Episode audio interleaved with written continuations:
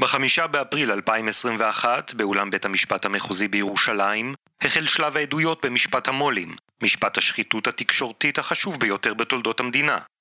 מאז ממשיכות העדויות במשפט לחשוף כיצד ברוני העיתונות הישראלים מספסרים בעיתונאים, בהיסטוריה ובציבור כדי לצבור עוד כסף ועוד כוח.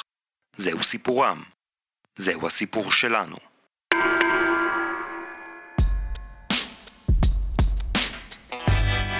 עורך הדין בועז בן צור, סנגורו של ראש הממשלה לשעבר בנימין נתניהו, חוקר את עד המדינה שלמה מומו פילבר. עכשיו לגבי מה שמכונה בכתב האישום, שיחת הנזיפה. אתה אמרת שקיבלת את השיחה באפריל, מאי אלפיים ושש עשרה במוצאי שבת, ושהיא ערכה בין שלוש לחמש דקות. אני רוצה להציג לך את מחקרי התקשורת של אפריל, מאי, מוצאי שבת, שיחות נכנסות. זה, זה שיחות נכנסות שלי? כן, אני אומר לך שהשיחות הרלוונטיות במוצאי שבת, אפריל, מאי, זה מ-עשרים ואחת שניות, עובר ל-עשרים ושבע שניות, ארבעים ותשע שניות, והשיחה הנמשכת ביותר בסוף מאי היא של דקה אפס שתיים, כלומר שישים ושתיים שניות. רגע, אבל בדקתם גם תקופה מוקדמת יותר, במרץ? זו הגרסה שלך! אני מבין, אני אמרתי אפריל-מאי, אבל אני לא זכרתי מתי התקיימה השיחה. ניסיתי למקם אותה בהתאם למה שהבנתי שהוא תוכן השיחה. עכשיו אני עם הראיות. אין שיחה באפריל-מאי שמתקרבת. אם זה היה שתיים שלושים ושתיים אולי הייתי הולך איתך, אבל תיאור של השיחה שאתה נתת, משכה שהיא חורגת משיחות קצרות אחרות, שלוש עד חמש דקות, אין כדבר הזה ואפילו לא מתקרב אליו במחקרי התקשורת באפריל-מאי. פשוט. תשובתך, מר פילבר. אין לי איך להסביר את זה. אני מראה לך שבשיחה שאתה תיארת היא לא יכולה להתקיים לפי התיארוך הזה. אין לי הסבר. תאשר לי שבכל מאות ואלפי ההתכתבויות מכל העדויות שישנן למיטב ידיעתנו אין מילה וחצי מילה על נתניהו התקשר, נתניהו אמר, נתניהו הביע מורת רוח לגבי הרן, כלום, אפס, ריק, כעניין שבעובדה. אם, אם, אם אתה בדקת, ואני מעריך, אני, אני לא זוכר משהו. בוא נראה מי לא יודע מזה. עדי כאן, היועצת שלך, לא יודעת מזה, נכון? נכון. הרן לבאות לא יודע מזה, נכון? נכון. משאבי אנוש לא יודעים. לא, הנציבות לא. לא יודעת. גם לא. ואין תיעוד בכתב. אין. שלום אורן פרסיקו. שלום שוקי טאוסיג. שלום גם לכל המאזינות והמאזינים של פודקאסט משפט המולים, פרק מספר חמישים ואחת בפודקאסט של העין השביעית שעוסק במשפט המולים. וואלה, טוב, טוב שאתה מציין את זה, שלא נשכח. כן, כי אנחנו לא כל כך מדברים על מולים בזמן האחרון. אנחנו לא מדברים על מולים, זה רק, כן, פילבר ופילבר, אפילו קיבלנו תלונה ממאזין. ש? שיותר מדי פילבר ורגולציה וזה, ומה קורה עם העיתונות? אבל זה מה שמדברים במשפט. נכון, מה נעשה? נמציא. אפשר להמציא. אנחנו ממציאים גם. השבוע היה מקרה מטורף, שנוני מוזס התגלה במלוא כיעורו. לא, חס וחלילה, איך אתה מדבר? לא, המטאפורי. אה, מטאפורי. טוב, אורן, כן. אתה, אתה, לא, אתה רוצה שנזוף בך? לא, לא. אתה, אתה סוטה מה... שיחת הנזיפה אתה עושה לי. כן, ת, תחזור לעניינים. כן. אבל מה שכן, אם אני נוזף בך, תזכור טוב מתי זה היה. באמת, על מה, מה, מה שמענו עכשיו? שמענו חקירה של עורך הדין בועז בן צור, כן. את פילבר, על כן. סעיף מסוים שיש בכתב האישום, לפי כתב האישום, אנחנו נזכיר לכולם. כן, מי זה פילבר גם? זה פילבר. דמות נשכחת, כן, ובלתי מה? נשכחת. מי שלא שמע את הפרקים הקודמים, עכשיו יצטרף. מי שעכשיו יצטרף. נתניהו זוכה בבחירות אלפיים וחמש עשרה. כל הכבוד לו. אלף תשע מאות ארבעים ושמונה. מפטר את מנכ"ל משרד התקשורת, אבי ברגר, ממנה את מקורבו ומנהל הקמפיין שלו, שלמה פילבר, שבבת אחת משנה מן הקצה לקצה. מומחה רכבות. את הרגולציה של בזק. מה זה בזק? בסך הכל מונופול התקשורת הגדול בישראל, שנמצא בשליטת שאול אלוביץ'. הלקוח העיקרי של משרד התקשורת. שאול אלוביץ', הטייקון שיש לו גם את וואלה. ולפי כתב האישום, נתניהו מקבל שירותי עיתונות מוואלה, עוזרים לו, מנצחים לו את הבחירות. ובתמורה הוא מספק לשאול אלוביץ' הטבות רגולטוריות באמצעות פילבר. כן, בשווי מיליארדי שקלים. ובכתב האישום, אחרי שיחת ההנחיה, שדיברנו עליה בפרק קודם, שבה נתניהו כביכול מנחה את פילבר, תעשה טובה לאלוביץ', תתייחס אליו יפה, יש שיחת הנזיפה. מה קורה? במשרד התקשורת לא כולם מתיישרים עם המנכ"ל פילבר, למשל סמנכ"ל הכלכלה הרן לבאות, עושה צרות. ובאיזשהו שלב, כך לפי פילבר, מתקשר אליו נתניהו באיזשהו מוצאי שבת, ואומר לו, מה זה הרנבות הזה? למה אתה לא מפטר אותו? מוצאי שבת, אפריל-מאי, שיחה של שלוש חמש דקות. בבקשה, אלה נתונים. ואז הוא משתמש, עורך דין בן צור, ההגנה משתמשת, כמו שהיא עשתה בשיחת ההנחיה, במיקומים והפרטים העובדתיים שפילבר נותן לגבי השיחה, משתמשים בפרטים האלה דווקא בשביל להוכיח שלא יכול להיות שהיא קרתה. נכון, הוא אומר, תראו, באפריל-מאי אלפיים ושש עשרה קיבלנו את הנתונים מהפרקליטות, שלקחו את זה מהתמסורת התקשורתית.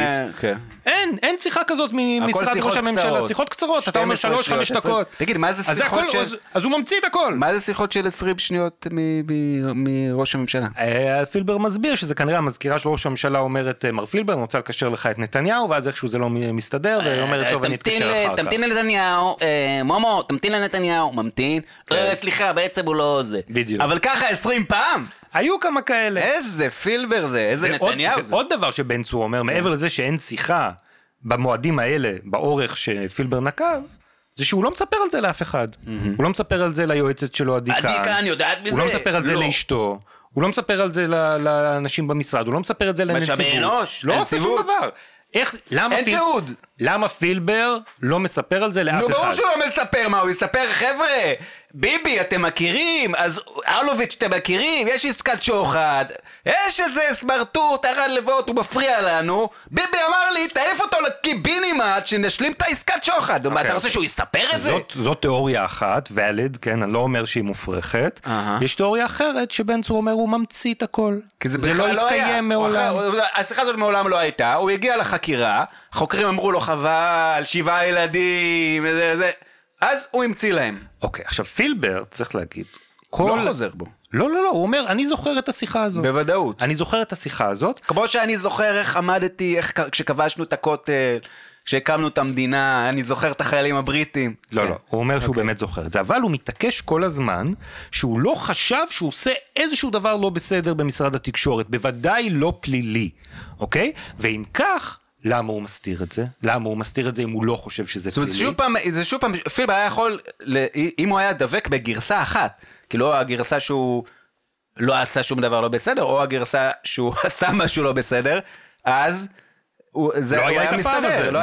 אבל הוא כאילו מנסה כל הזמן להחזיק ממקד לשני קצותיו, גם כל מה שהוא אמר במשטרה נכון, וגם הוא אף פעם לא עשה שום דבר לא בסדר. נכון, ובהקשר הזה אנחנו יכולים לראות האם הוא באמת חשב שהוא פעל ללא מסופנים במשרד התקשורת, מתוך שאלה אחרת שעלתה השבוע. שואל אותו באיזשהו שלב עורך הדין בן צור, מה הוא אמר ולא אמר ליועצת שלו, עדי כאן, על הפגישות שלו עם בזק. שנזכיר, זה הייתה מישהי כזה חצי בחירה במשרד התקשורת. שהפכה לאשת אמונו. הפכה לאשת, כן, כולם היו שם נגדו, כי הם אה, רצו להמשיך במדיניות אה, שנקבעה במשרד, הוא בא עם איזשהו משהו חדש ו- ותמוע, והיא היחידה שבעצם הלכה איתו. ואז הוא אומר, תשעים ותשע נקודה תשע אחוז מכל מה שאני עושה אני מספר לה. הדבר היחיד שהיא לא ידעה, זה כמה פגישות עם אלוביץ' ואצל אלי קמיר שלא סיפרתי לה. כל השאר היא ידעה. זאת אומרת, סיפרתי לה הכל חוץ מעסקת השוחד. ואז השופטים שואלים אותו, תגיד, מה, למה דווקא את זה לא סיפרת לה? באינסטינקט, אומר פילבר, באינסטינקט אני חושב שזה היה כדי להרחיק אותה. לא חשבתי על זה. כל הזמן הרי ישבו לי על הראש, בכל הכוח, כל התקשורת, על אלוביץ' נתניהו.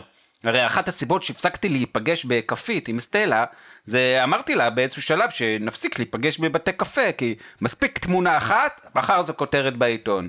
אז לא רוצה, עשיתי את הדיאלוג בסוג של דיסקרטיות. אוקיי, אז בואו נפרש את מה שהוא אומר כאן. אני נכנס למשרד התקשורת, משנה את הגישה לבזק, מתחילות כותרות בעיתונים, זאת שחיתות, זאת שחיתות, זאת שחיתות, אני לא חושב שמשהו כאן לא בסדר, אבל אשת אמוני, אני דואג לא לספר לה על זה באינסטינקט.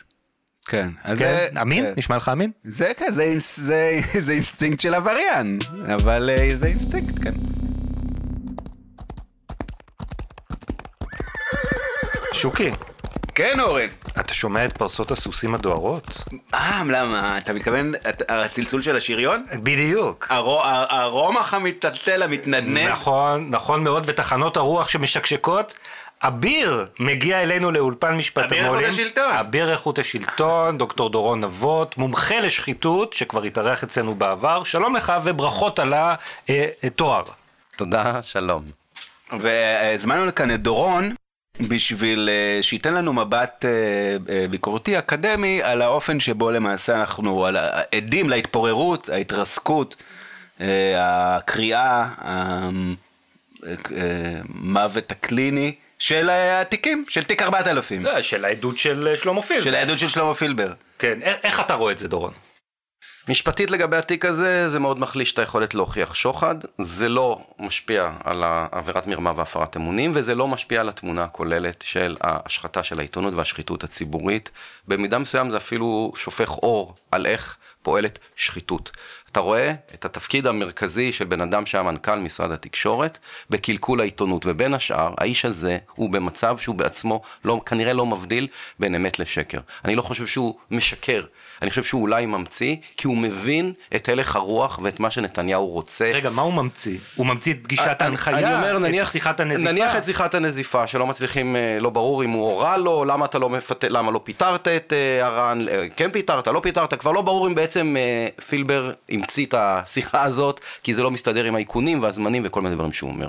אני כמעט משוכנע שפילבר הבין טוב מאוד שזה מה שנתניהו רוצה. כל הדברים... שמה נתניהו רוצה? לפטר את הסמנכ"ל הזה, לקדם את האינטרסים של בזק, של אלוביץ'. אם פילבר ממציא משהו, הוא לא משקר. הוא קולט טוב מאוד את נתניהו, ויכול להיות שחלק מהדברים זה מהדהד לו בראש. הוא כבר לא במצב שהוא מסוגל לזכור, זה היה, זה לא היה, אבל הוא לא משקר. הוא לא שיקר לחוקרים, הוא לא שיקר לחוקרים כי לחצו אותו בהבנה שלי. יפה, זה מה שהוא אמר בדיוק, הוא כל הזמן אמר את האמת, זה בדיוק הגרסה שלו. הבעיה עם פילבר, וזה חלק מהבעיה עם נתניהו, זה סוג של התנהלות שלטונית וציבורית, שבה באמת כל המשמעות של אמת ושקר, והקורלציה, האלימה של זה למציאות, זה לא קיים. זה לא קיים אצל נתניהו, זה לא קיים אצלו. אבל האמת של הדברים זה שיש לנו פה בעצם, אנחנו רואים איך משחיתים עיתונות בעידן נתניהו. ומשחיתים עיתונות בעידן נתניהו לא רק על ידי נתניהו, לא על ידי אמירות מפורשות, אלא על ידי זה שאנחנו, כמו במשטרים פוליטיים, אנחנו אוהבים את המנהיג, מבינים מה הוא רוצה, ומממשים את רצונו, מממשים את רצונו בלי שהוא צריך לדבר בצורה מפורשת. זאת אומרת, רוח המפקד. רוח המפקד לגמרי, אבל אבל זה הרצון גם, זה שילוב של רוח המפקד והרצון לרצות את המפקד. ואתה אפילו מפתח... צריך לנחש, ללכת צעד אחד קדימה. הניחוש הוא לא ניחוש כל כך קשה. אז אולי נתניהו בכלל לא רצה, אולי זה פילבר הבין לא נכון. זה ברור ממה שיש לנו כבר וכבר שמענו, ושמענו בקולו של נתניהו, שזה בדיוק מה שנתניהו רצה. זה ברור לחלוטין. מה זאת אומרת, איפה שמענו? אנחנו שמענו בין השאר, אפילו כניר חפץ המקליטן הכפייתי. לא, לא, לא, לא, הוא אף פעם לא הקליט. בדיוק, אפילו הוא בטעות הרי, בטעות, הרי הקליט השיחות שלו מיר, אז יש לנו אפילו, אנחנו שומעים את נתניהו מדבר, ואנחנו שומעים את נתניהו שואג עליו, איך לא הורדת מוואלה את החשדות שהבן שלי מעורב ב-אקס וואי זד. עכשיו אתה שומע מהטון של נתניהו, מהתוכן והטון של נתניהו, זה ברור שוואלה זה עושה דברו. וגם אין בעיה, הרי הכעס שלו הוא מאוד אותנטי, של איך אתה לא עושה את הדבר, ש... שאין שום בעיה, זה שלנו, למה אתה לא עושה את זה? זה, עכשיו זה התנהלות מושחתת, זה יחס מושחת לוואלה, זה, זה, במצב כזה נתניהו בכלל לא אמור לעסוק בעניינים של אלוביץ', אז כל הס... התיק לא קורס, פה צריך להגיד בצורה מאוד ברורה, התיק לא קורס, מה כן קורס? מה שקורס זה שאנחנו לא יכולים להשתמש בעדות של פילבר כנראה, בשביל לבסס טענות מסוימות על שוחד. אם, אם ירצו להוכיח שוחד, זה כנראה יצטרכו לעשות זה בלי פילבר. הפרת אמונים, התמונה שמצטערת ברמה הפלילית, זה כבר של הפרת אמונים, של שחיתות בוודאי. אז בואו רגע, בואו בוא, בוא, ננקה רגע את השולחן מעניין המשפטי, אתה אומר שוחד זה בעייתי, מרמה הפרת אמונים עדיין נשאר כאן, אבל בואו בוא נעזוב את זה רגע. הרי מבחינתנו נתניהו הוא זכאי, וצח כשלג, ולא היינו מכניסים כאן לאולפן מישהו שחושב אחרת. אבל בוא נדבר רגע לא על משפט ומשפט פלילי, אלא על שחיתות. מה אנחנו יכולים ללמוד מדמותו המרוסקת של פילבר על איך פועלת שחיתות, על המנגנון? במקרה שלנו אנחנו מדברים על בעצם על נתניהו, פילבר, שאר העדים, שבעצם הם משחיתים ממש במובן הקלאסי. המובן הקלאסי של שחיתות זה להרוס. זה הנושא של הכוונה, שאגב כוח מעסיקת המשפט, היא פחות רלוונטית לסיפור הזה של שחיתות כהרס. הרס שהוא בדרך כלל מכוון, זאת אומרת, הבעם שהורס, הוא מבין שהוא הורס משהו, הוא לא בהכרח עושה את זה כי הוא... מילולית שחיתות זה להרוס. במקור, בעצם המקור, אצל החשיבה על שחיתות היא באה מיוונית, שאין שם את המילה המקבילה, המילה המקבילה זה להרוס. הרס, אפתורה, דיאפטרן, זה אתה הורס, הורס, הורס, הורס. מה, מה אתה הורס? את, את הדבר הטוב. באמת, אתה הורס דבר טוב, הקונוטציה היא קונוטציה מאוד מאוד שלילית, זה דבר מאוד מאוד חמור, ואתה יכול להרוס כל מיני דברים. במקרה שלנו אתה הורס את העיתונות, ואתה הורס את השיח. אתה גם הורס את האנשים, אגב, הרבה פעמים. התהליך הזה של הרס, זה מצב שבו האנשים שנותנים נותנים חלק במלאכה, במלאכת ההריסה, הם בעצמם, תשימו לב, באמת, הבן אדם, מה שאנחנו אומרים להם, פלבר. אי אפשר להבין מה הוא אומר, אני חושב שגם הוא כבר לא מבין, הוא, הוא כבר לא יודע מה היה, מה לא היה, מה הוא ממציא, אתה בא ומדבר איתו, אתה לוחץ אותו מספיק, ובאמת, אתה רואה שהוא זור עכשיו נתניהו, אגב, יש לו נטיות מאוד דומות, זה הרבה אנשים שמדברים עם נתניהו, הם יוצאים ממנו מהרגשה שהוא איתם, הוא באותו רגע איתם, עכשיו זה אנשים באמת שכל תפיסת המציאות שלהם, זה חלק מההרס, היא לא כמו אה, של מדינה מתוקנת וחברה ציבילית כמו שאנחנו מכירים אותה, והפרויקט הזה לדעתי מאוד התחדד, לי זה מאוד התחדד, שיש פה מהלך שיטתי של להרוס, את הציבוריות הישראלית כפי שהיא הייתה, בתוך זה להרוס את העיתונות, ואגב יש פה גם המון המון זלזול במוסדות. אתה רואה למשל הבחירה הזאת בבן כמו ניר חפץ. ניר חפץ זה בן אדם שגם במעריב, גם זה אותו ראש כמו נוחי. זה בן אדם שלא יודע לבנות. הוא, הוא לא יודע לעשות שחיתות. למה? כי הוא לא מבין מה זה מוסד. הוא אין לו ערך וכבוד לנורמות, למנהגים. הוא לא מבין שגם אם אתה רוצה לעשות שחיתות, צריך לעשות את זה בצורה מסוימת. האנשים האלה, התפיסת עולם שלהם היא כל כך כוחנית, שאפילו את השחיתות הם עושים בצורה שהיא מאוד מאוד ייחודית, והם גם מתקשים, הם, הם היו רוצים מאוד למשל שתהיה עיתונות ביביסטית. כן. הם לא מצליחים לעשות את זה. ישראל היום זה כאילו עיתון ביביסטי. היה. היה, אבל, אבל בעצם גם כשהוא היה עיתון ביביסטי, הוא לא הצליח להיות עיתון. הוא היה ביביסטי, אבל הוא לא היה עיתון. ערוץ ארבע עשרה, ערוץ עשרים, you name it. זה לא ערוץ שמצליח uh, לעשות משהו לתקשורת. זה משהו שמצליח להרוס. רגע, אז אתה אומר ש... אתה לא, אומר כזה משהו יותר מורכב. אתה לא אומר שזה שחיתות. אתה אומר, יש שני סוגים של שחיתות. יש שחיתות... אורגנית, כאילו מובנית, זה, ואת אומרת מה שנתניהו או ניר חפץ עושים, יש כאן איזושהי שחיתות שהיא לא מצליחה לסגל לעצמה. היא לא מצליחה לייצר, היא לא מצליחה לבנות, אבל היא לגמרי מצליחה לעשות את הקלאסיקה של השחיתות, שזה הרס, זה דיסטרקשן. הרי הם משאירים אותנו בלי... זה שחיתות פראית, זה שחיתות ש... זה השחיתות האולטימטיבית, זה הזיקוק של השחיתות. עכשיו, בזיקוק הזה של השחיתות, אנחנו לא נמצא כנראה את הראיות שנדרשות למשפט פלילי. זה לא הופך את זה פחות מושחת, זה במובן מסוים, זה הופך את זה ליותר מושחת. אתה לא צריך לדבר, אתה לא צריך שמישהו יגיד לך מה לעשות, אנחנו כולנו שותפים לתפיסה שלה להרוס, ובחוסר הבנה שלנו איך בונים אגב. בגלל זה אנחנו משאירים חורבות. אז בדבר אחד פילבר צודק, שהייתה לו יכולת מעולה לקלוט את הראש של נתניהו, ולהבין אותו ממצמוץ, מחצי משפט. אני מאמין בזה בכל ליבי. ככל שאני שומע אותו, ואני שומע, אני מבין גם כמה הפילבור הזה, זה משהו שהוא משקף את נתניהו. זה קוראים לזה פילבר, אבל הפילבור הזה, הקטע של האמת, שקר, שאתה כל הזמן אומר משהו אחד, משהו שני. יש לך איזה כוונה, אבל אף פעם, אין לה שום, אתה יודע, אין לה שוב, אין אלימה במציאות. אבל זה יש שם משהו. יש איזה פרויקט. עכשיו, האנשים האלה, הם בין השאר מדברים ככה, כי יש להם שכל מסוים. פילבר הוא לא סתום גמור. הם מבינים שהם פועלים בתוך שיח, שהנורמות של השיח הזה הם נורמות אחרות. הם, ביבי ופילבר הם באמת הם, הם קוראים לזה השמאל, הדבר הזה שהם רוצים להרוס אותו, הם לא נותנים בו גרם אמון, הם פיתחו את השיח המשונה הזה, הפילבורי הזה, כי הם בתוך איזשהו שיח שהם דוחים אותו על הסף. הם, צריך להבין, הקטע פה זה לא להרוס רק את העיתונות לצורך העניין, זה ממש להרוס את השפה כפי שהיא התפתחה, השפה, המשמעות של המילים, המשמעות של הכוון, אתה יודע, אתה אומר משהו, מה אתה מתכוון, את זה הם רוצים להרוס יחד עם העיתונות, כי זה לא באמת שלא אכפת לה. עכשיו, זאת השפה של פילבר, שזאת השפה של נתניהו, שזאת שפה שהמשמעות שלה מבחינת אנשים שהם בעד דמוקרטיה, בעד ליברליזם, בעד שוויון, בעד עיתונות חופשית, המשמעות שלה זה הרס מוחלט. אני משוכנע שזאת המטרה שלהם.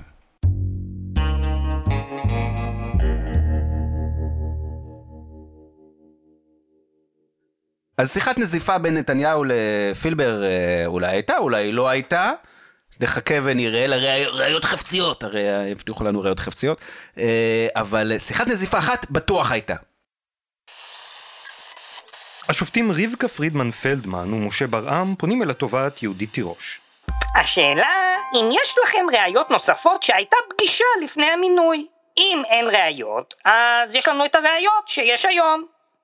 כל הראיות הן ממילא נסיבתיות. המכלול של הדברים מלמד שהייתה בסופו של דבר פגישת הנחיה, ויש עוד עדים וראיות שלא נשמעו, לכן אנחנו חושבים שיש ראיות לעצם קיומה. לגבי המועד, העד אמר שהוא לא זוכר את המועד, ונכון, הוא, הוא, הוא נתן אינדיקציה שזה היה אחרי המינוי. גם במשטרה אמר. אבל רגע גברתי, הזיכרון שלו לגבי מועד נאחז במסקנות. יש ראיות שנפגש ביום ה-עשרים ושבעה עם ראש ממשלה. הזיכרון שלו שזה היה אחרי מינוי שלו בממשלה. ייתכן שכוונה לאישור של הנציבות, ייתכן אחרי ההודעה של ראש הממשלה על החלטתו. לחסום את הדרך שלנו, את האפשרות להוכיח בפניכם ולשכנע לגבי המועד, אין, אין שום הצדקה. גברתי לא יודעת איזה ממצאים בית המשפט יקבע. אם בית המשפט השתכנע עובדתית שהפגישה הייתה קודם למועד בכתב האישום, אז יש את סעיף מאה שמונים וארבע, אלא שכרגע גברתי מבקשת פוליסת ביטוח, וזה בעייתי, זה בעייתי. אורן, אז אני מבין מזה שהשופט משה ברעם חושב שהבקשה של הפרקליטות לתיקון כתב האישום היא בעייתית. כן, נכון מאוד. נזכיר, בשבוע שעבר דיברנו על איך הסנגור של נתניהו בן צור מפרק את הטענה בכתב האישום לגבי המועד של הפגישה שבה נתניהו הנחה את פילבר להטיב עם אלוביץ', שהוא הראה באמצעות האיכונים והתקשורת, שזה לא יכול היה להיות בימים בש... שפילבר כן. וכתב האישום טוענים, מיד אחרי מינויו בממשלה. כן. הפרקליטות הגישה בקשה לתיקון כתב האישום, היא אומרת אולי זה היה מתישהו... לא אחרי המינוי, אלא אחרי ההכרזה על המינוי. בדיוק. שזה יש לנו שם כמה שבועות פער, ובהם יש לנו פגישות uh, מתועדות, וכאילו שם... והסנגורים זה... אומרים, אנחנו מתנגדים לתיקון כתב האישום, אנחנו הכנו את ההגנה שלנו על בסיס כתב האישום, לא התגלתה שום ראייה חדשה שמצדיקה את תיקון כתב האישום. כן. אז, אז כל, ה... מה ש... כל מה שקרה זה שאנחנו על בסיס הראיות הקיימות כן. חיסלנו את התיאוריה של הפרקליטות. אז, אז התביעה אומרת, אומרת דווקא בגלל שהטענה של ההגנה היא גורפת, כי הרי הם אומרים, התביעה אומרת לשופטים, הרי ההגנה אומרת שבכלל לא הייתה פגישת הנחיה, זה לא כן. שאכפת לה מתי זה היה. אז אם היא אומרת שבכלל לא היה, אז, אז מה אכפת להם שאנחנו עכשיו נשנה? אז תשמע, ההגנה מסבירה שזה הדרך שלה להתמודד עם כתב האישום. כן, נכון. שזה... אם, אם אתם אמרתם שזה, אנחנו אומרים שזה לא היה. בסדר, אבל אם אתם אומרים שזה לא היה, מתי זה לא היה? תגידו לנו מתי זה בדיוק. היה. אנחנו נגרר לכם שזה לא יכול להיות שזה היה שם. איך נוכיח שאין לנו אחות? השופטים, השופטים מבקרים מאוד בחריפות את הבקשה של הפרקליטות, והשופט כן. משה ברעם אומר... מאוד בחריפות בעולם... של כן של בני של בני תרבות כן. בוא נניח שזה לא הביקורת החריפה ש... הכי גדולה הכי חריפה של... ששמענו על הפרקליטות של... בזמן האחרון כן של מכונת התעמולה של בני. והשופט משה ברעם אומר יש גם את סעיף מאה שמונים וארבע. סעיף מאה שמונים וארבע? סעיף מאה שמונים וארבע לחוק סדר הדין הפלילי, הרשעה בעבירה על פי עובדות שלא ניתנו בכתב האישום. בית המשפט רשאי להרשיע נאשם בעבירה שהאשמתו בה נתגלתה מן העובדות שהוכחו לפניו, אף אם עובדות אלה לא ניתנו בכתב האישום, ועוד המשך... זאת אומרת, יש, יש כאן משהו, אגב זה לא אופי, אני, זה, זה כאילו מביא את האמת אל תוך, האמת והצדק אל תוך מערכת המשפט. בדיוק, לא רק את האמת המשפטית. כן, שזה בדרך כלל, זה תמיד מה שמתסכל ב, ב, ב, בחוק ומשפט, שהם מנותקים בדרך כלל מהאמת והצדק. אתה הכל הולך לפי דיני ראיות וזה הכל. בדיוק. אז הסעיף הזה אומר, גם אם השופטים ידחו עכשיו את הבקשה של הפרקליטות לתקן את כתב האישום ולשנות את המועד הנטען לפגישה, מה שכצפוי יקרה, הם יוכלו בסופו של דבר בהכרעת הדין להכריע שהפגישה כן קרתה, ושההנחיה כן ניתנה בניגוד למה שניתן בכתב האישום. אם הם משתכנעים ממכלול הראיות שהם רואים במהלך המשפט, הפורמליסטיקה של מה שכתוב בכתב האישום לא מגבילה אותם אם הם מבינים שבאמת הייתה כאן עבירה פלילית. בכל מקרה, לכאורה, הפרקליטות הייתה יכולה להימנע מכל התיקונים האלה, זה פעם כמה? שלישית, רביעית, כמה? זה הבקשה לתיקון החמישי. החמישית כבר? כן, בפודקאסט הקודם אמרתי רביעית, ואחרי זה ראיתי שחמישית בעצם. אז הרי הם היו יכולים לכתוב, במועד שאינו ידוע להם האשימה, התרחש זה וזה. היו יכולים לעשות עבודה יותר טובה, בניסוח כתב האישום, באופן כללי. כן. טוב, אמרתי לך שהייתה תלונה שלא מתעסקים מספיק ב- כן. בתקשורת. מה, אנחנו קשובים למאזינים שלנו? מה זה קשובים? אנחנו, כן, לא, האמת שאנחנו לא ממש קשובים. אבל כן. למאזין הזה אנחנו קשובים, ו... כן, אני מציע שנעשה איזושהי השלמה בשבוע שעבר, לא הספקנו לעסוק בזה, היה, היה עיסוק במשפט, בחקירה הנגדית של בן צור את פילבר, במשהו שלא קשור לתיק ארבעת אלפים, נושא אחר, נגענו בו קצת לפני שבועיים או שלוש, ואני מציע שנחזור אליו עכשיו קצת יותר בעריכות, פרשת סבן. עורך הדין בועז בן צור, סנגורו של ראש הממשלה לשעבר בנימין נתניהו, חוקר את עד המדינה שלמה מומו פילבר.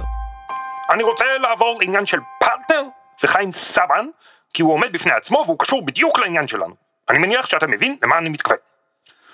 כן, הם רכשו את פרטנר במיליארד דולר, בתמורה לשעבוד המניות. אחרי זה הייתה רפורמת הסלולר שגרמה למחירי החברות הסלולר לצנוח, והיה להם דדליין הראשון לינואר אלפיים ועשרים שהם היו חייבים להחזיר ליד שיסוד מיליארד דולר וכולי, ולכן הם בכל מהלך שאני ניסיתי לקדם את השוק, שהוא מהלך שחייב את החברות להכניס יד ולהתחיל להשקיע, אז הם ניסו לעצור. עכשיו זה בעצם שני צידי המתרס, נכון? פרטנר ובזק, נכון? הם אינטרסים מנוגדים. אינטרסים מנוגדים, זה מכבי, זה הפועל. זה שכל אחד מפעיל את המנופים שלו. מאה אחוז, הלאה. בוא נדבר קצת על סבן. הבעלים של פרטנר, מקושר מאוד בפוליטיקה גם בישראל וגם בארצות נ, הברית. נכון. הוא שחקן חוזר בתחום התקשורת. נכון. הוא גם מקיים נניח כנס סבן לעיתונאות שנתי, ארצות הברית, עשים עיתונאים. כן, עית, עיתונאים ופוליטיקאים. עיתונאים, פוליטיקאים, כן מממן, לא מממן, לא משנה כרגע. אנחנו לא עוסקים בקטנות בנושא הזה, ולכן יש לנו גורם שהוא מקושר עם המפלגה הדמוקרטית בארצות הברית, נכון? כן, אחד מהתורמים הגדולים של הילרי קלינטון בזמנו. בקיצור, של, של הקלינטונים. שחקן בעל משמעות ונפח, נכון? משמעות בינלאומית. נזכיר רק שב-אלפיים וחמש עד אלפיים ועשר הוא הבעלים של בזק, נכון? נכון? נכון. כן, מחר, התפרנס יפה, כמו כל יהודי, עשה בעצם פי ארבע על הכסף שהוא השקיע בבזק. כן, הוא עשה אקזיט יפה מאוד. אגב, זה קצת שונה משאול אלוביץ', שהשקיע מיליארד וחצי שקל, אני לא פקיד המס שלו, אבל זה כנראה פחות או יותר כל הקפיטל שהוא צבר במהלך החיים, ומה קרה להשקעה שלו? שרף את כולה. שרף את כולה, בסדר. מתפרנסים, שורפים, הכל בסדר.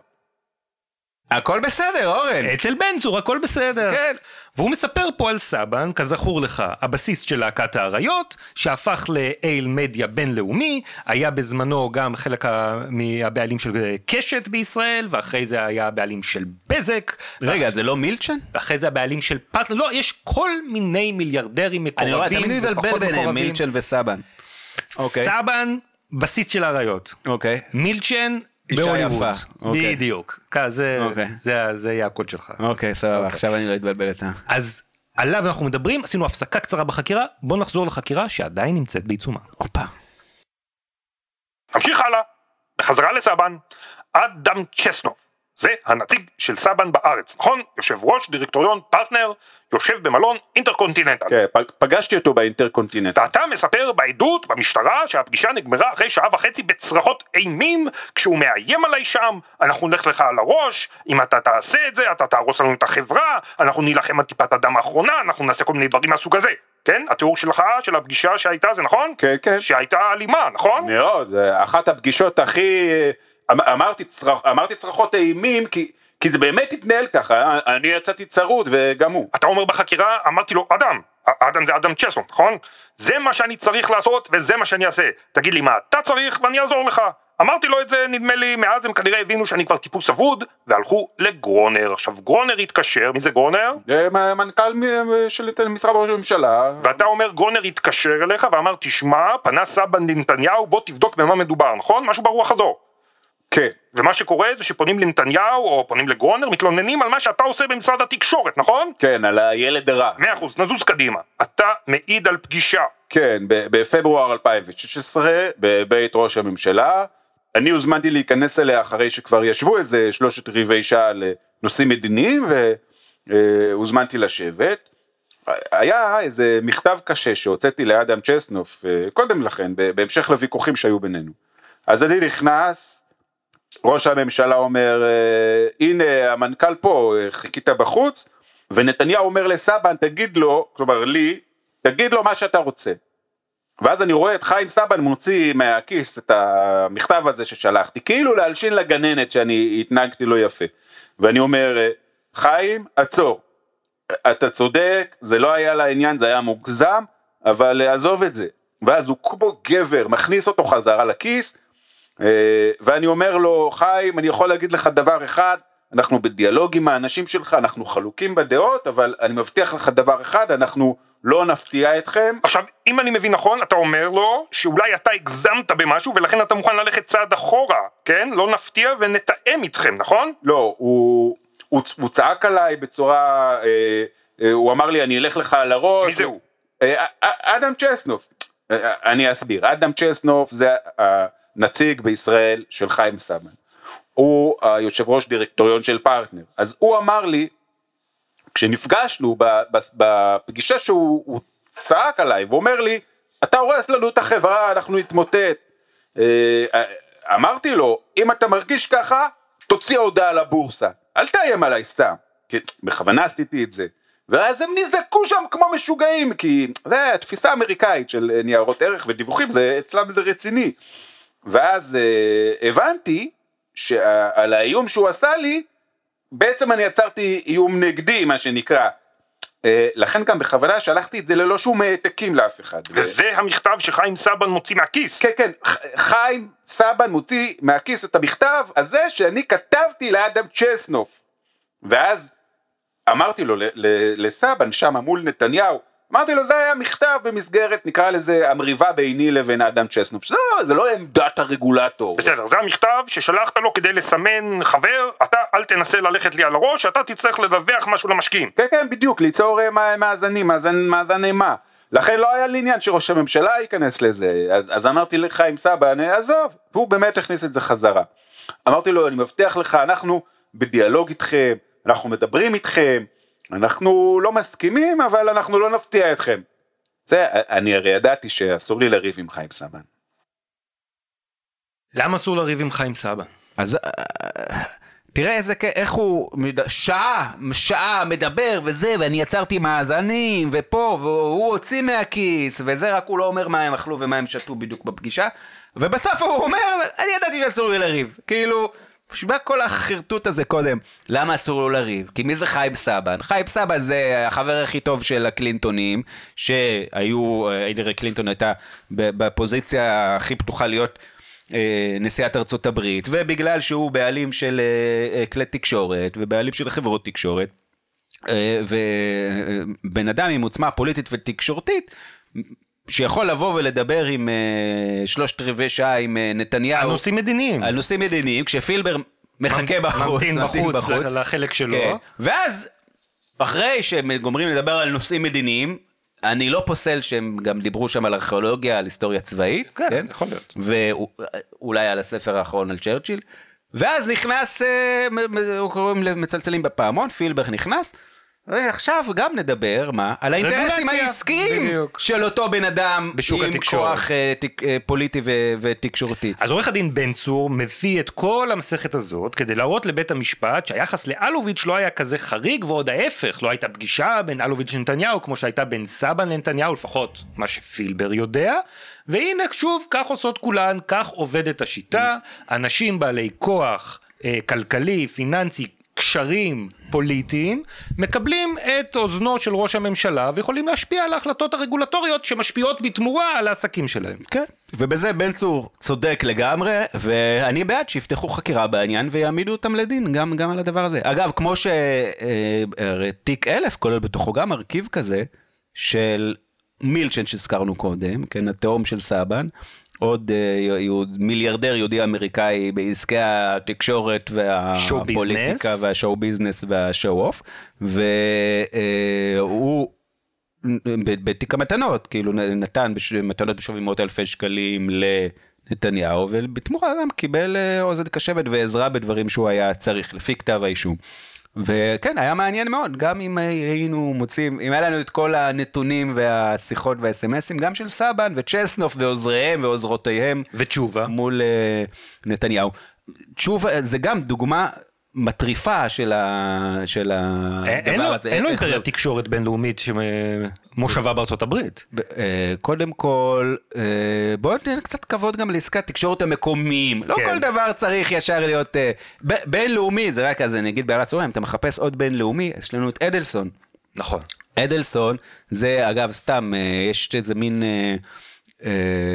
הילה כזאת שהוא ישראל היום, כמה שזה עיתון מושחת ומוטה וספק עיתון בכלל, אבל הוא לא עשה את זה בשביל לקדם את העסקים שלו כאן, כי אין לו כאן עסקים, אדלסון. אבל בזמנו הרי חשף אורי בלאו בארץ, שאדלסון ידע יפה מאוד להעביר מסר לנתניהו, לקדם את ה... אינטרסים של חברת ענק אמריקאית נובל אנרג'י שקנתה את את מאגר הגז לוויתן.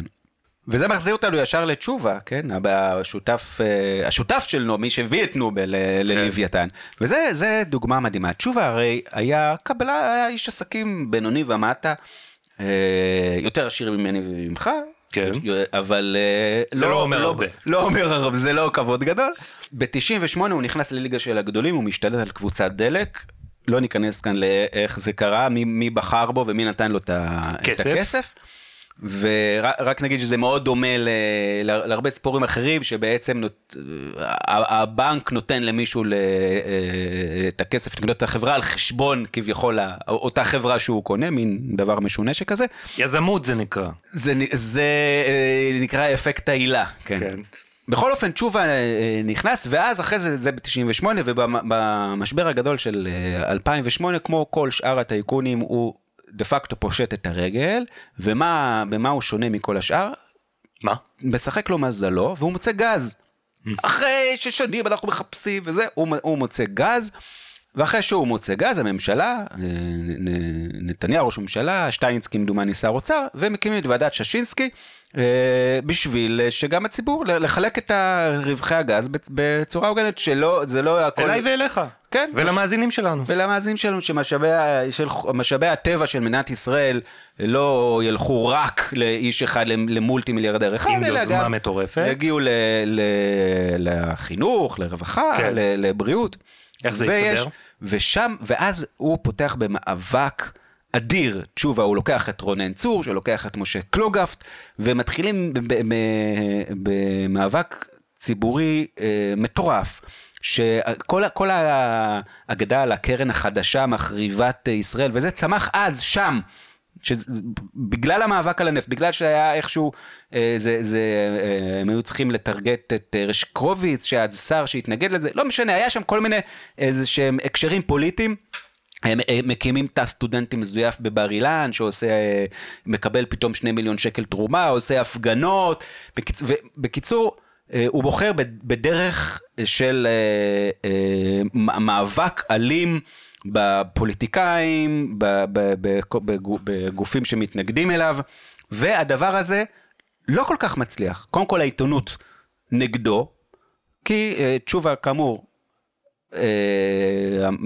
הוא לא איזושהי אצולת הון כמו נוחי דנקנר, או זה קבלן מנתניה, והוא לא, הוא לא מקושר, והוא בא בגישה מאוד לעומתית, הוא מאוד אלים, מאוד תוקפני, וששינסקי עובר, זאת אומרת הוא לא מצליח, הוא כן מצליח למתן את זה וזה, אבל הוא לא מצליח לטרפד את ששינסקי.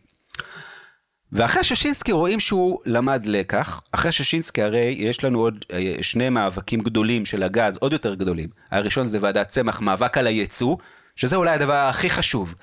כן, זה, זה, זה הנושא שהכי פחות מדברים עליו, אבל אולי הנושא הכי חשוב. כן, בעלי החברות רוצים לייצא כמה שיותר, כמה שיותר מהר, כדי להרוויח כמה שיותר עכשיו, לך תדע מה יהיה אחר כך. וכמובן, בשביל מדינת ישראל, בשביל הציבור הישראלי, הדבר הטוב הוא לשמור את הגז כעתודה. אנחנו יודעים שאנחנו בטוחים כאן, לא, לא לחזור על הטעות okay. של הנורווגים, של ההולנדים, שפה פה פה פה מכרו מהר את הכל, ונשארו בלי, ועכשיו צריכים להיות משועבדים לרוסיה. אז זה מאבק ראשון של ועדת צמח, והמאבק הכי מתוקשר אחרי זה, המאבק השלישי, סביב מתווה הגז, של המאבק בעצם על האם לשמור את משק האנרגיה שלנו, כמונופול של, שנמצא בידיים של תשובה ונובל, או היום זה תשובה ושברון, לא משנה, ובשני המאבקים האלה, יש הצלחה פנומנלית לתשובה, בניגוד למאבק הראשון. מה השתנה? מה?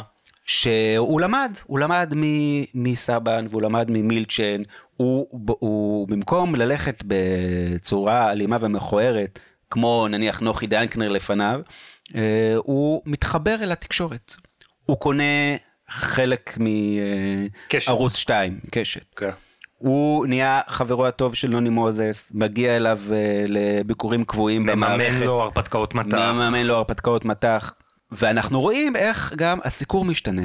פתאום, ממש אפשר לראות את זה, או, או למשל בכלכליסט, בתקופת ששינסקי, יש כתבות על תשובה, ונדמה לי אפילו היה איזשהו פעם, אני לא יודע אם אתה זוכר את זה, שהם חיכו, שלחו עיתונאים שישבו מתחת לחלון של הישיבה, בקיצור הם כאילו, תשובה הוא לא חיה מוגנת, עובדים נגדו, ובאיזשהו שלב אתה רואה, פתאום היחס משתנה מקצה לקצה, כמובן לא רק בידיעות, אלא בכלל בתקשורת, תשובה פתאום נעלם, מתפוגג, זה אפילו לא שמתחילים לכתוב עליו דברים טובים, אבל פשוט עוזבים אותו לנפשו. Uh-huh. הוא לא עושה רעש מצידו, הוא לא מביא יחצנים מלוכלכים שיתחילו uh, ל- ל- לעשות גלים ולהכפיש ולזה. הוא פשוט מתחבר ישירות אל המעולים ואל ה... כנראה גם אל, אצל הפוליטיקאים. בקיצור, אם אפשר להשתמש במילה הזאת אחרי שכאן... הערכת בדיבור. הערכתי כל כך. אז זה עוד איזה, עוד איזה דוגמה למקום שבו צומת שמתרכזים באינטרסים עסקיים, עם כוח תקשורתי ופוליטי, זה מקום שבו האינטרס של הציבור בדרך כלל לא מוצא מקום.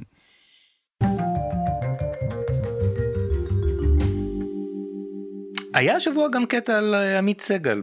עמית סגל, העיתונאי מספר אחד? כן, עיתונאי מספר אחד בחדשות שתים עשרה, בידיעות אחרונות, שוב הוזכר בבית המשפט. אני לא יודע אם אתה זוכר, אבל לפני כמה פרקים אנחנו דיברנו על איזשהו ראיון מאוד דרמטי שעמית סגל עורך עם שלמה פילבר אחרי שהוא נחקר ברשות ניירות הערך. נו, הרעיון שאומר אני, אני לעולם לא יהיה מדינה. הרעיון שנשמע כאילו הם עשו טייקים והקליטו אותו. אז כשאנחנו דיברנו על זה, אתה אמרת מה זה, עמית סגל מתקשר, אומר, אלו מומו זה עמית סגל, אתה יכול לדבר? אלו מומו זה אני, אתה יכול לדבר? לא, אז הוא אמר, שלום עמית, זה שלמה, הו, איזו הפתעה שהתקשרת. יפה, אתה לא קנית את זה, זה איזושהי שיחה ספונטנית ככה, והשבוע עורך הדין בועז בן צור שואל את פילבר על הרעיון הזה, והוא אומר לו, זה היה רעיון מתואם או לא? ופילבר אומר, הוא נדנד לי כמה פעמים, בשלב מסוים מתקשר אליי והתחיל לדבר, היה בינינו קשר קודם מהעולמות הפוליטיים. הוא נדנד לי כמה פעמים, אז אני רוצה להזכיר לך, הרי אותו רעיון התקיים אחרי דיווח אחר של סגל על, על פילבר, שעסקנו בו ארוכות, זה אותו דיווח בזמן שסגל מציל את פילבר אה, מההסתבכות שלו עם התציר על ישראל היום. נכון, לא, לא, לא ניכנס לזה, אבל פילבר מעביר לסגל את גרסתו, כפי שהוא מסר למבקר המדינה, והוא משדר אותה אותו. ללא שום סייג, ובעצם אה, משרת, אה, נותן שירות אה, שלא יסודה בפאז לפילבר, או כמו ש... פילבר קורא לזה, כשהוא מדבר עם המתכתב עם העוזרת שלו, הוא הולך להרוג את זה תקשורתית בשבילי. יפה מאוד, זה, זה מה שנקרא קשר קודם מהעולמות הפוליטיים. כן. אורן.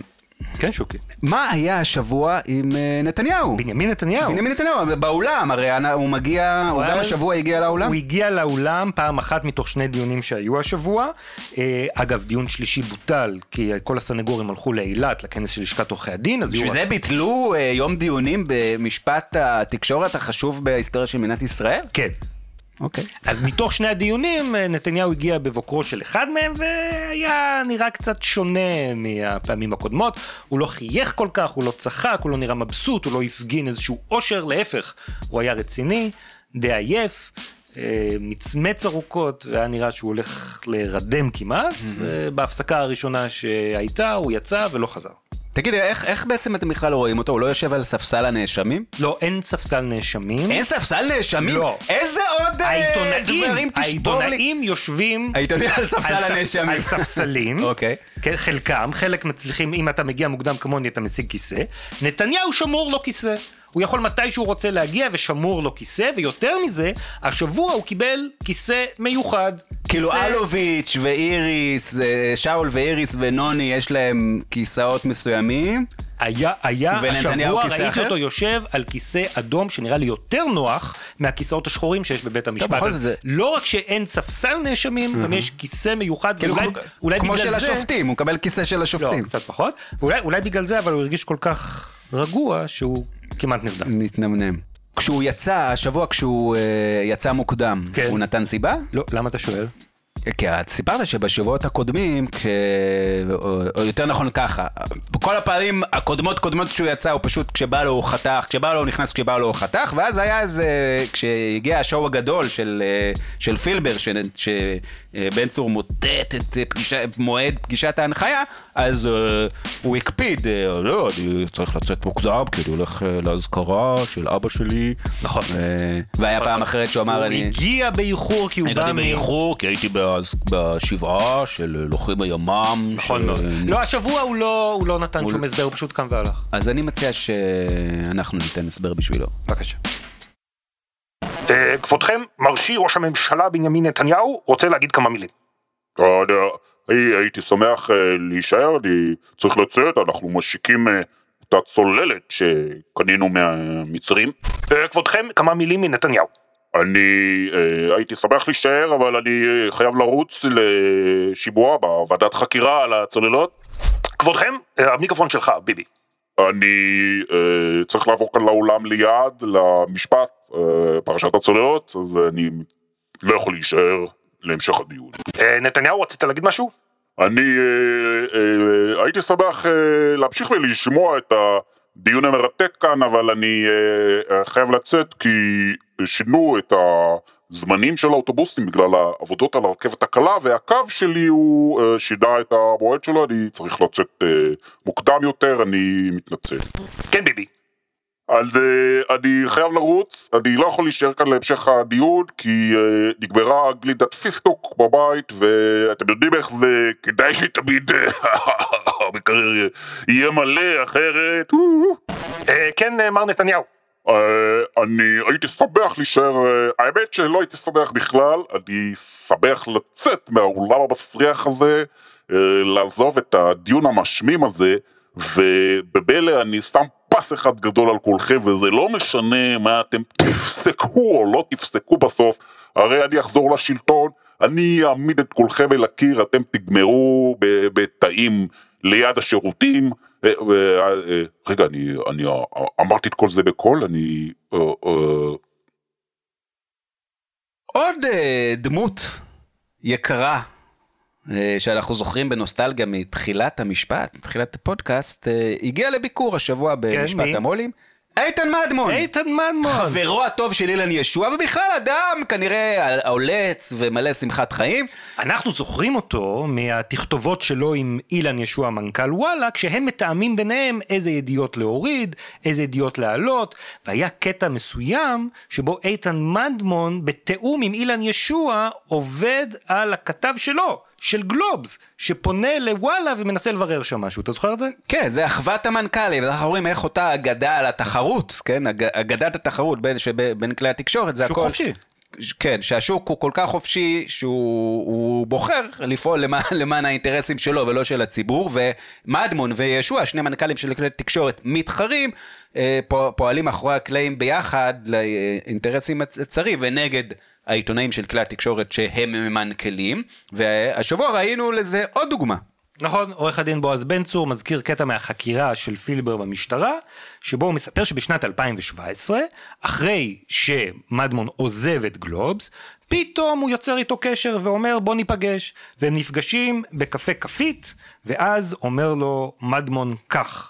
מספר פילבר, הוא אומר לי, כדאי שתבדוק מה קורה אצלך במשרד, יש שם סמנכ"ל אחד, איך הוא אמר, זה לא טפטוף, זה לא הדלפות, זה שיטפון, יש שם סמנכ"ל אחד שהוא נותן את כל המידע, זה לא הדלפות, זה שיטפון.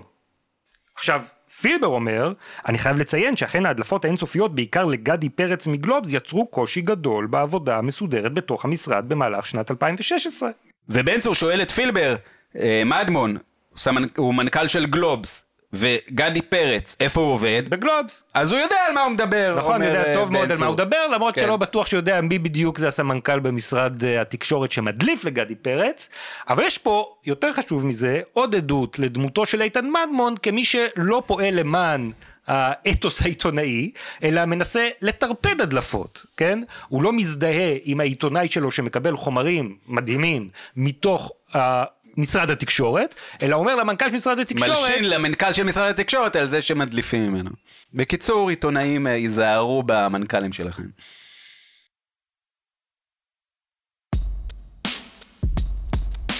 ועד כאן פרק חמישים ואחת בפודקאסט משפט המולים. תודה שוקי. תודה אורן. תודה גם לאוהד סטון על ההפקה והעריכה של הפרק. ואני רוצה להזכיר שחלק מהשיחות שהקראנו כאן נערכו לצורך בהירות.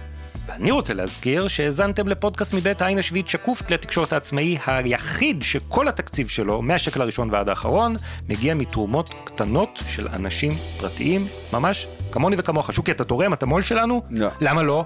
אתה מקשיב לכל הפודקאסטים, נכון? אתה מקשיב? לא, אז למה אתה לא תורם? כי אני לא מקשיב. אה, אוקיי, אתה לא מקשיב, זה בסדר. מי שרוצה לשמוע, לקרוא עוד על המשפט, מוזמן לאתר העין השביעית, ומי שרוצה לשמוע עוד, שיבוא בשבוע הבא, נמשיך. אוקיי, יאללה ביי.